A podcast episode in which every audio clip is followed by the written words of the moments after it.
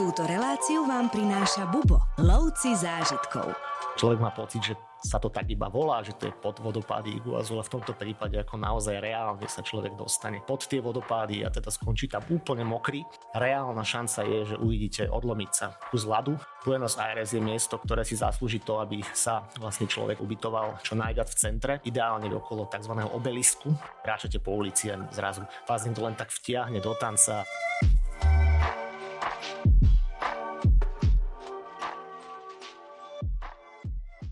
Rozlahlé územie Južnej Ameriky, ktoré príroda divmi hojne obdarila. Patagónia sa rozkladá na väčšine územia Argentíny a zasahuje aj do územia Čile. Je to oblasť, ktorá prekračuje hranice krajov, národov, pohorí aj riek. Rozprestiera sa od tropických oblastí na severe až po ohňovú zem na juhu, ktorá je pokrytá ľadom. O tejto výnimočnej krajine nám dnes pútavo porozpráva cestovateľ Miroš Kravan. Ahoj.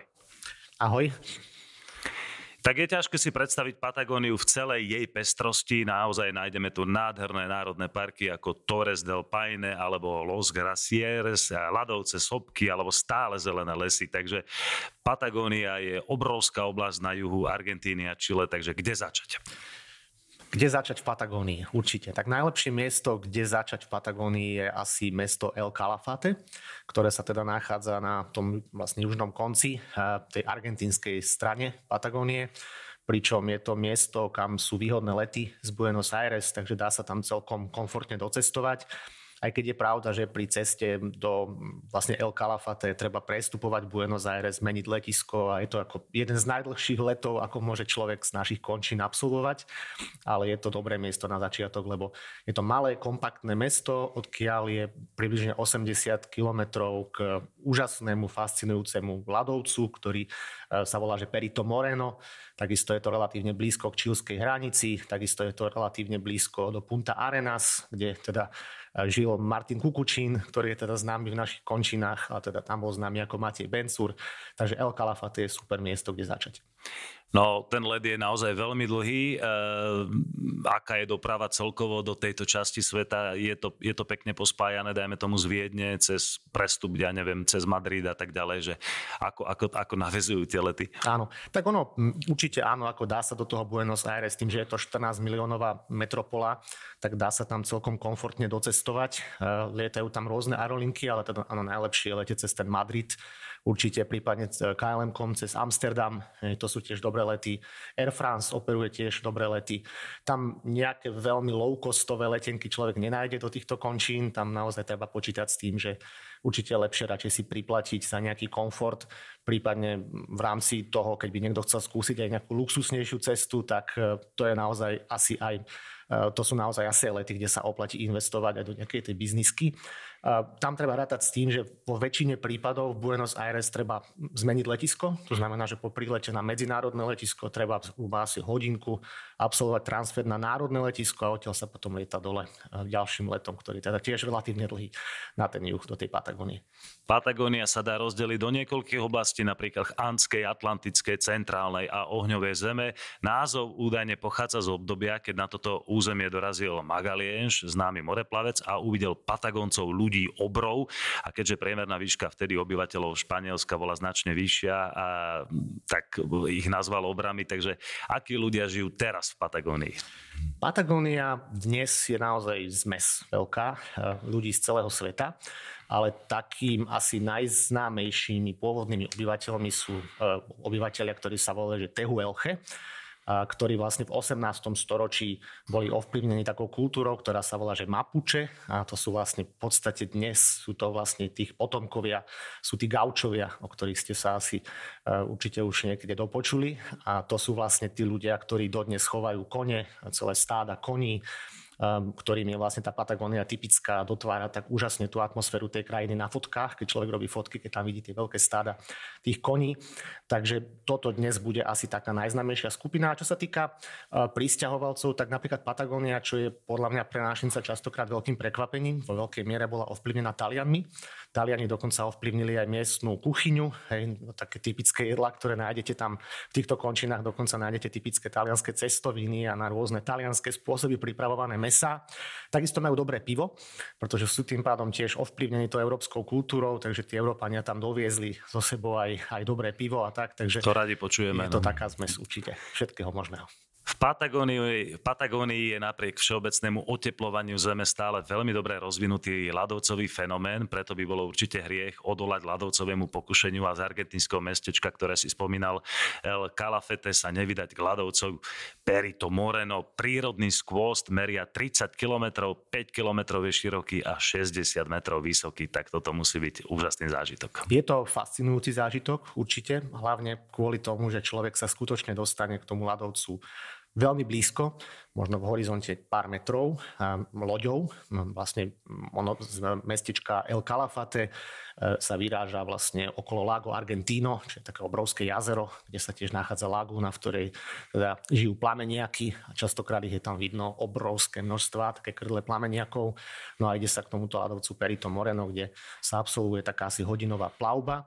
No a pokiaľ človek má šťastie, ono sa to nestáva veľmi často, ale pokiaľ človek má šťastie, tak e, príde k takému fenoménu, kedy vlastne e, ten ľadovec ako keby dorastá postupne, on stále praská, on sa stále pohybuje. On je známy tým, že naozaj je vo veľmi rýchlom pohybe a v podstate naozaj reálna šanca je, že uvidíte odlomiť sa kus ľadu. V podstate zatiaľ vždy, keď som na tom mieste bol, tak sa toto stalo a teda už to bolo naozaj párkrát. A, takže to je jeden z tých fenoménov. A druhý je, že vznikne taká hrádza, kedy sa vlastne dve ako keby hladiny toho jazera ako keby zablokujú a v istom momente, keď už vlastne ten ľadovec nevie odolať tomuto tlaku, tak sa odlomí a len prúdko sa znova tie hladiny vlastne toho jazera vyrovnajú. Takže je to fascinujúce. Je naozaj obrovský, človek sa pod ním cíti úplne malý a tam si naozaj uvedomí tú silu tej prírody. A jedna vec je tá plavba a potom druhá vlastne taká časť tej návštevy je taká pešia prechádzka po takých veľmi komfortných mostíkoch, kam človek sa dostáva na rôzne miesta a ako nikdy v živote by som si nemyslel, že dokážem urobiť toľko fotografií ľadu ako na tomto mieste, ale je to fakt fascinujúce. Naozaj fascinujúci zážitok. Škoda vynechať, keď už sme v tejto časti sveta naozaj odľahlej z pohľadu Slovenska, ale aj zvieratá musia byť veľký zážitok. Či už sú to tulene, alebo veleryby, alebo kolónie tučniakov. Takže toto tam asi veľmi cítiť. Určite áno. Je, je, je naozaj pravda, že tá miestna fauna je fascinujúca. Už len pre našinca, keď sa vychádza z toho mestička El Calafate, tak sú tam lamy guanako, veľké množstva lám.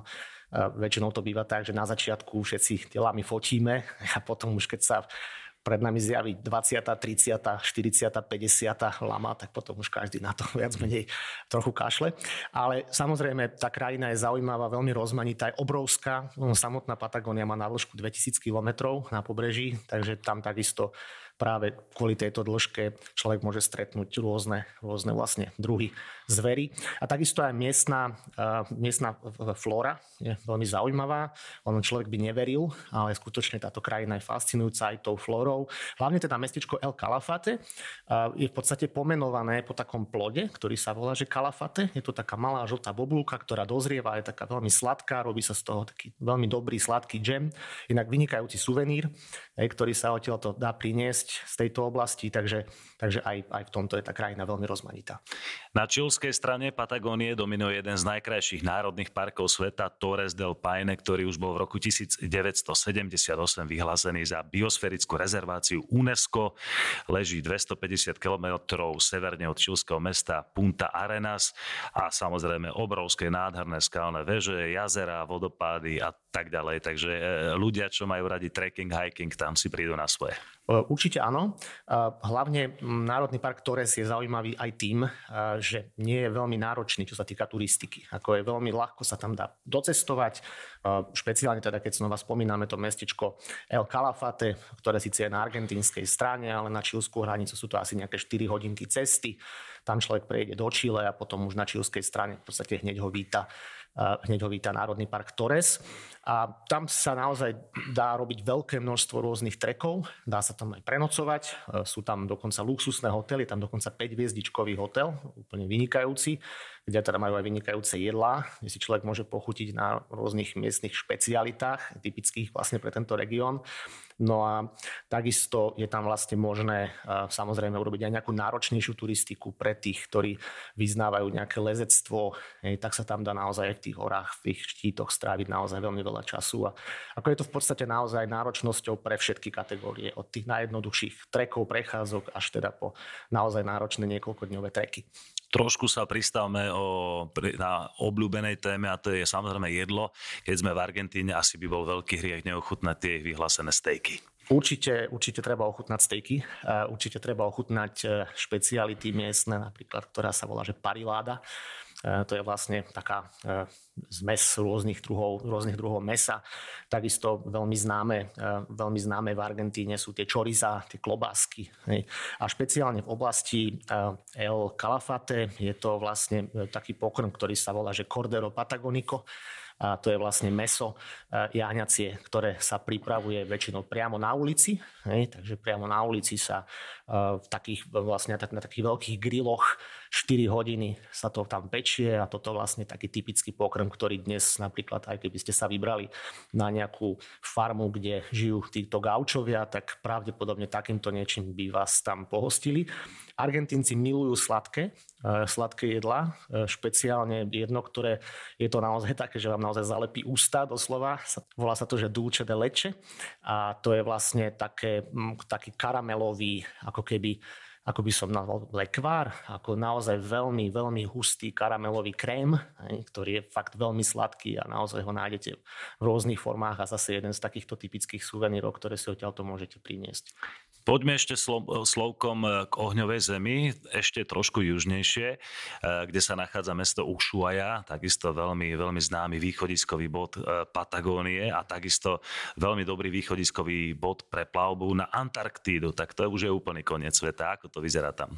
Ushuaia je veľmi príjemné mesto, určite.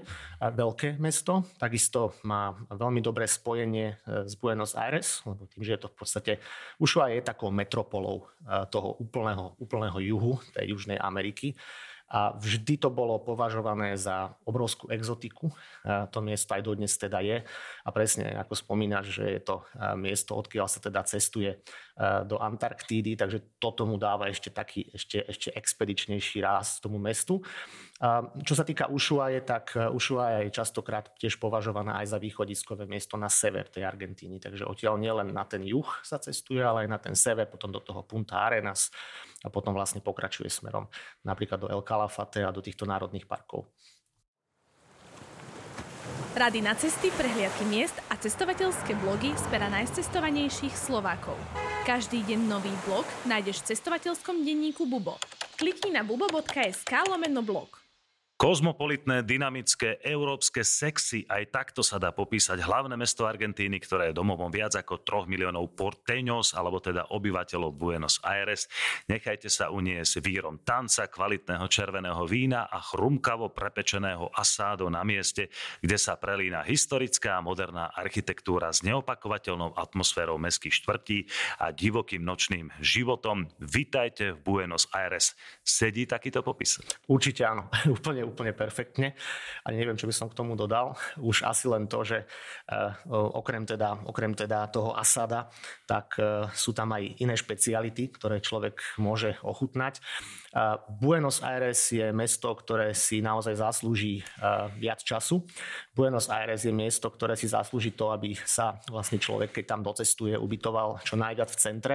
Ideálne vyhľadávať na mape miesta, lokality okolo tzv. obelisku, ktorý sa teda nachádza na najširšej ulici na svete. Tam si môžeme spočítať aj potom na mieste, koľko tam je pruhov, lebo dodnes sme sa úplne presne nejak nedohodli. Keď Argentína vyhrala majstrov sveta, tak sme to videli v televízii, ako ich tam milióny vítali, Messiho a spol. Presne tak, presne, presne to je to miesto. No a práve v tejto lokalite sa nachádza množstvo hotelov eh, rôznych kategórií a je to naozaj úžasné východiskové miesto do všetkých častí mesta. Eh, Buenos Aires je naozaj obrovská metropola, 14 miliónov ľudí, takže je to taká veľká zmes, je to vlastne trojnásobok eh, počtu obyvateľov Slovenska. Čo sa týka, čo sa týka samotného Buenos Aires, tak e, tiež má viacero štvrtí, ktoré majú rôznu atmosféru. Taká veľmi známa štvrť bude štvrť, ktorá sa volá že Rekoleta. E, je to v podstate možno nie až tak známa tým e, názvom ako názvom Evity Peronovej, kde sa teda v tejto dnes tak naozaj veľmi noble štvrti nachádza cintorín vlastne s rovnakým názvom, kde sa vlastne dá prísť k tejto hrobke Evity Peronovej. Takisto je to napríklad štvrť, ktorá sa volá že San Telmo, taká naozaj luxusná štvrť mesta, taká, potom taká aj trochu bohemská. No a samozrejme určite treba spomenúť Maradonu, lebo to naozaj patrí k tomu futbalu a potom je to vlastne štvrť e, La Boca, kde teda sa nachádza štadión, ktorý sa volá že Bomboniera alebo Bombonera.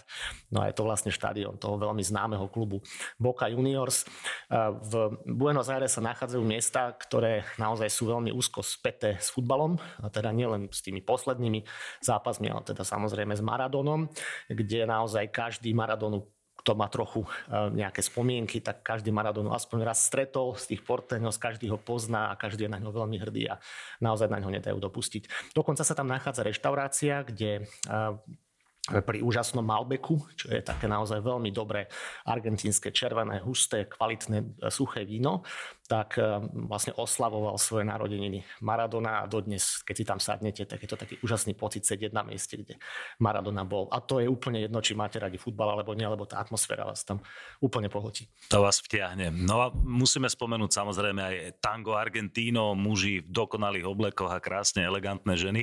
A čo je najkrajšie, tancuje sa na ulici. Je to práve v tejto štvrti Laboka? Je to aj v štvrti Laboka. Áno, Laboka je veľmi známa e, týmto tangom. Laboka je taká zvláštnosť v poslednom čase, pretože celkovo ako sa tá atmosféra mení, tak Laboka žije hlavne cez deň a večer sa to miesto úplne zmení a nie je veľmi bezpečné na to, aby sa tam človek potuloval, ale cez deň naozaj tá atmosféra tých farebných domčekov naokolo, a celá tá atmosféra toho tanga, kde kráčate po ulici a zrazu vás to len tak vtiahne do tanca a v podstate každý tam má taký trošku rytmus. To je taká zaujímavosť, že keď vidíte tých porteňov skráčať, tak tiež máte pocit, ako keby tak vznešene tancovali. Ako naozaj tam niečo takéto je. Čiže keď idem s manželkou alebo partnerkou, tak musím si usledovať, hej? Áno, určite, určite dávať pozor a sledovať. A ináč je taký, možno taký typický suvenír, ktorý si ľudia odtiaľ zvyknú nosiť. E, práve, keď už to teda není dres Boca Juniors, tak sú to topánky na tancovanie tanga. Ja som si to tiež priniesol z mojej prvej cesty. Dodnes ich mám doma stále vyleštené podobne, ale tam jednoducho človek tomu úplne podľahne. A potom, keď príde domov, tak v našich končinách to nie je až tak typické, ale naozaj si tu ľudia takí veľmi odviazaní. Najznámejšou budovou mesta je prezidentský palác. Jeho výstavba začala v 16. storočí, ale dokončili ho až v roku 1898. Názov je Casa Rosada, čo v preklade znamená rúžový dom. Je naozaj najkrajšou budovou e, Buenos Aires? Veľmi ťažko povedať, ktorá budova v Buenos Aires je najkrajšia, lebo Buenos Aires e, nie je náhoda, že sa teda nazýva aj Parížom e, Južnej Ameriky. Je to práve kvôli tomu, že ako sú tam tie ulice vybudované a naozaj človek, keď sa potuluje v Buenos Aires, ja tiež vždy hovorím na cestách, že treba pozerať aj hore na tie budovy, lebo sú naozaj krásne, pompezne, vybudované. Človek sa cíti a naozaj ako keby chodil v európskych uliciach, ale s takou viac uvoľnenou atmosférou. Je pravda, že Casa Rosada je veľmi pekná budova, ktorá sa nachádza hneď vedľa katedrály, v ktorej dokonca donedávna František, súčasný pápež, až teda do roku 2013 ešte stále e, celebroval omše priamo, to je kúštik naskok odtiaľ, to je tiež veľmi pekná, zaujímavá budova. Takisto nádhernou stavbou je budova v meste, to je vlastne budova opery Buenos Aires, ktorá je tiež úplne nádherná, nachádza sa blízko toho obelisku, tiež s úžasnou atmosférou. Ale Casa Rosa tá človeka vtiahne hlavne tým, že tam je ten balkón e, z tej takej tej scény, z tej Evity Peron, kde ona stála na tom balkóne. E, každý, keď sa na tú stavbu pozrie, tak si tak povie, keď minimálne videl film Evita v minulosti, tak si povie, že toto už som niekde videl a toto miesto je mu veľmi povedomé. A práve všetko, ako keby sa začína tak okolo toho, e, okolo toho Casa Rosada, odtiaľ v podstate vybiehajú ulice do všetkých strán a je to naozaj taká, také srdce toho mesta. Don't cry for me, Argentina. Presne tak. poďme opäť do prírody. Tam mňa osobne priťahuje najviac. Odchádzame na výlet do delty obrovskej rieky Paraná, pretože tam prišli prví usadlíci v okolí Buenos Aires, ktorí prišli z Talianska alebo Španielska a vytvorili si tam svoje také typické obydlia dnes sú tam také zaujímavé štvrte, takže čo sa dá zažiť v tejto časti? Uh, štvrť Tigre, um, alebo časť Tigre je relatívne blízko uh, Buenos Aires, tak zhruba do hodinky sa vlastne dostaneme do ktoré sa volá že Tigre a je to v podstate mesto vybudované v delte rieky Parana. Ehm, čo to znamená mesto? Ehm, v našom ponímaní je to naozaj jediným spôsobom dopravy v tejto delte, tam vôbec nie sú žiadne autá, ehm, chodia tam lode, ktoré to sú to v podstate by sme to mohli porovnať s takými benátkami, kde sa vlastne takéto lodné autobusy dopravujú ľudí, majú tam vlastné školy, škôlky, nemocnicu, všetky služby. Ľudia tam bývajú v domoch, ktoré sú vlastne postavené tam z tých miestnych materiálov. Je tam aj obrovské trhovisko, kde sa dá kúpiť asi úplne, úplne všetko a kde sa teda dajú aj ochutnať nejaké miestne špeciality typické. Zase znova ideme k tým stejkom, takže je to aj miesto, kde nájdete výborné stejky.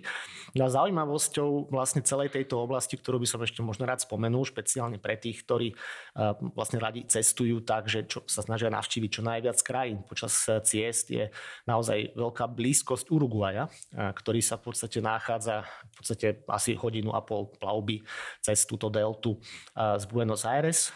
Chodí tam vlastne taká rýchloloď, je to, tak sa volá, že Colonia Express a chodí do mesta, ktoré sa volá, že Colonia del Sacramento.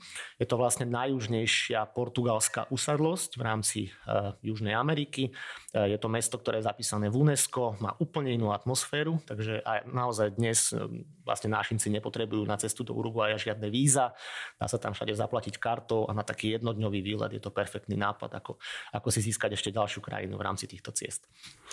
Prichádzame do oblasti vodopádov Iguasu, prechádzame to aj totižto aj do Brazílie, do mesta Foz, do Iguasu, podnebie je teplé a cítime už aj vysokú vlhkosť. Prišli sme totiž do oblasti pralesa, no tak vodopády Iguasu to je naozaj ikonické miesto celej Južnej Ameriky a patrí, a patria k tým najkrajším na svete, tak ako máme Viktoríne vodopády v Afrike alebo Niagarské vodopády v Severnej Amerike, tak vodopády Iguasu sú symbolom Južnej Ameriky. Poďme sa teda pozrieť na ne z tej brazilskej strany. Mm. Aký je ten prvý pocit, keď ich zbadáme? Keď e, v podstate prvý pocit, keď človek zbadá vodopád, je už z lietadla. Keď e, pristáva e, do toho mestička Foz do Iguazu na brazilskej strane vodopádov. Inak v podstate tie vodopády sa nachádzajú na hraniciach troch krajín, na hraniciach Argentíny, Brazílie a Paraguaja.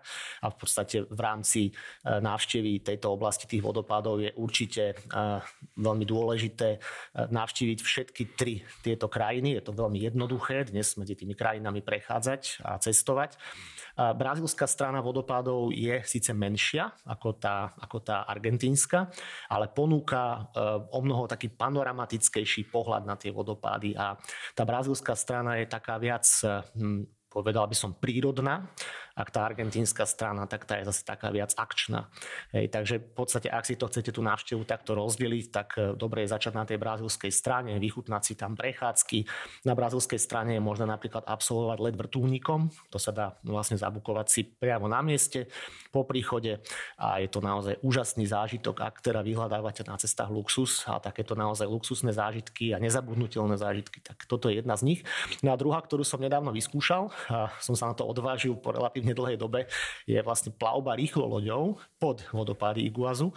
A je to teda naozaj adrenalinový zážitok, kde sa teda ako, veľakrát pri takýchto aktivitách možno človek má pocit, že sa to tak iba volá, že to je pod vodopády Iguazu, ale v tomto prípade ako naozaj reálne sa človek dostane pod tie vodopády a teda skončí tam úplne mokrý, ale je to úžasný zážitok, lebo je to taký úplne iný pohľad a je tam cítiť tú silu tých vodopádov.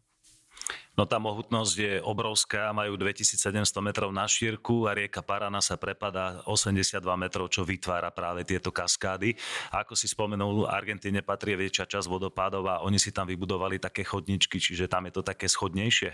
Áno, tá argentínska strana je taká schodnejšia. Na argentínskej strane dokonca premáva taký vláčik, e, ktorý zastavuje na viacerých miestach a teda zastavuje aj na mieste, ktoré sa volá, že Garganta del Diablo, alebo Diablovo hrdlo, by sme to nazvali a je to teda naozaj miesto, kde tie, vlastne, tie vodopády sú najvyššie. To je práve ten bod, ako si spomenul, kde je tých 82 metrov.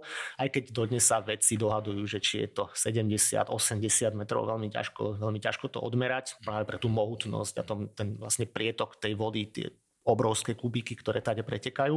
A sú tam vybudované presne takéto mostíky. Je veľmi dobré prísť na toto miesto, do toho Garganta del Diablo, keď niekto sa chce tam ísť pozrieť, tak ísť tam čo najskôr ráno, lebo cez deň sa to zvykne veľmi zaplniť a naozaj tie vodopády sú teda najmohutnejšie na svete, čo sa týka množstva tých eh, rôznych vodopádov, ktoré sa v rámci toho komplexu nachádzajú. Takže je dobré tam prísť ráno, lebo to miesto naozaj veľmi láka ľudí z celého sveta, takže zvykne sa tam veľmi zaplniť. Mesto bohov a samby, sen každého cestovateľa. Čo vidieť v brazúlskom Riu okrem nádhernej sochy Ježiša, cukrovej homoly či slávnej Copacabány. Bývalé hlavné mesto Brazílie bolo ním až do roku 1950, ponúka veľa možností na vzrušujúce poznávanie. Už ten prílet do Ria je, je, je monumentálny, pretože naozaj tak zaujímavo položené mesto, to sa hocikedy nevidí s tými, s tými návršiami a, a, a oceánom a plážami, takže Rio must si. Rio je naozaj uh, podľa mňa, uh, je to taký subjektívny názor, ale naozaj jedno z najkrajších miest na svete. Je to asi dané tým, že sa tam úžasne, uh, v úžasnom pomere spája príroda a tá civilizácia v tom meste. A zároveň taká tá rozmanitosť toho mesta, teraz tamto tempo tej samby v tom meste, tam všetko žije, presne ako si spomenul tá pláž, tam Ipanema, Copacabana, potom úžasné múzea, Mojou takou obľúbenou štvrťou je štvrť Lapa, kde teda hlavne vo večerných hodinách sa nachádza, teda zobúdza množstvo takých samba klubov, kde si človek môže zatancovať sambu a nemusí iba pozorovať miestnych. Je to miesto, ktoré je blízko takej lokality, ktoré sa volá, že Selarónové schody. Neviem, či ste počuli o tomto mieste, ale je to miesto, kde sa teda určite treba zastaviť, pretože sú tam také dlažobné kachličky zozbierané z celého sveta, dokonca aj zo Slovenska sa tam dá pár pár kúskov nájsť, eh, kde sú vlastne typické eh, znaky tej ktorej krajiny. Je to úžasne farebné, úžasne farebné miesto a ako naozaj Rio de Janeiro si zaslúži eh, stráviť aspoň 4 dní, určite minimálne 4 dní, aby človek tak násal tú atmosféru, aby stihol aj tú kajpirinu trochu vstrebať, ktorú si tam takisto treba na tých plážach dať, aby aj tú pláž zažil a aby teda aj naozaj komfortne navštívil Korkovádo, teda aby sa išiel pozrieť na sochu Ježiša Krista, prípadne v rámci luxusných zážitkov e, opäť e, je tam možnosť preletu vrtulníkom, čo teda je asi naozaj taký najsilnejší zážitok, ktorý človek z toho RIA môže mať, lebo tam si práve uvedomí tú krásu a možno si aj doplatiť za ten prelet okolo tej sochy toho Ježiša Krista a potom aj prelet okolo cukrovej homole a naozaj odtiaľ si vychutnať tento pohľad. A tam netreba ani fotiť, pretože to sú také momenty, kedy si to človek naozaj iba zafixuje a to je niečo, čo sa zapamätá celý život. Áno, tak Korkovádo je vysoké 704 metrov, je najvyšším vrchom v meste a od roku 1931 mu dominuje 30 metrov vysoká socha Ježiša. Tak toto je naozaj na každej pohľadnici. Je to miesto, kam treba určite ísť. Určite, určite, určite áno. Vlastne k tej soche Ježiša Krista premáva vlak, takže tam sa dá veľmi komfortne dostať vláčikom, ktorý vás vyvezie v podstate až úplne hore. Tam je dobré cestovať s organizovaným nejakým zájazdom na toto miesto, alebo teda si naozaj dostatočne predstihu zakúpiť lístky na tieto vláčiky. Väčšinou minimálne 2-3 týždne pred tou plánovanou návštevou, špeciálne v tej najvyššej sezóne v tom Riu. A Rio je zaujímavé aj tým, že tam je v podstate kontinuálne stále rovnaká teplota. To znamená, že sezóna tam je viac menej, viac menej stále uh, počas celého roka. Takže v tomto zmysle je dobré určite si kúpiť tento lístok dopredu a vlastne dostať sa hore k tej soche Krista týmto vlakom. I dá sa to aj vlastne dostať sa tam aj peši. Je to taká dlhšia túra.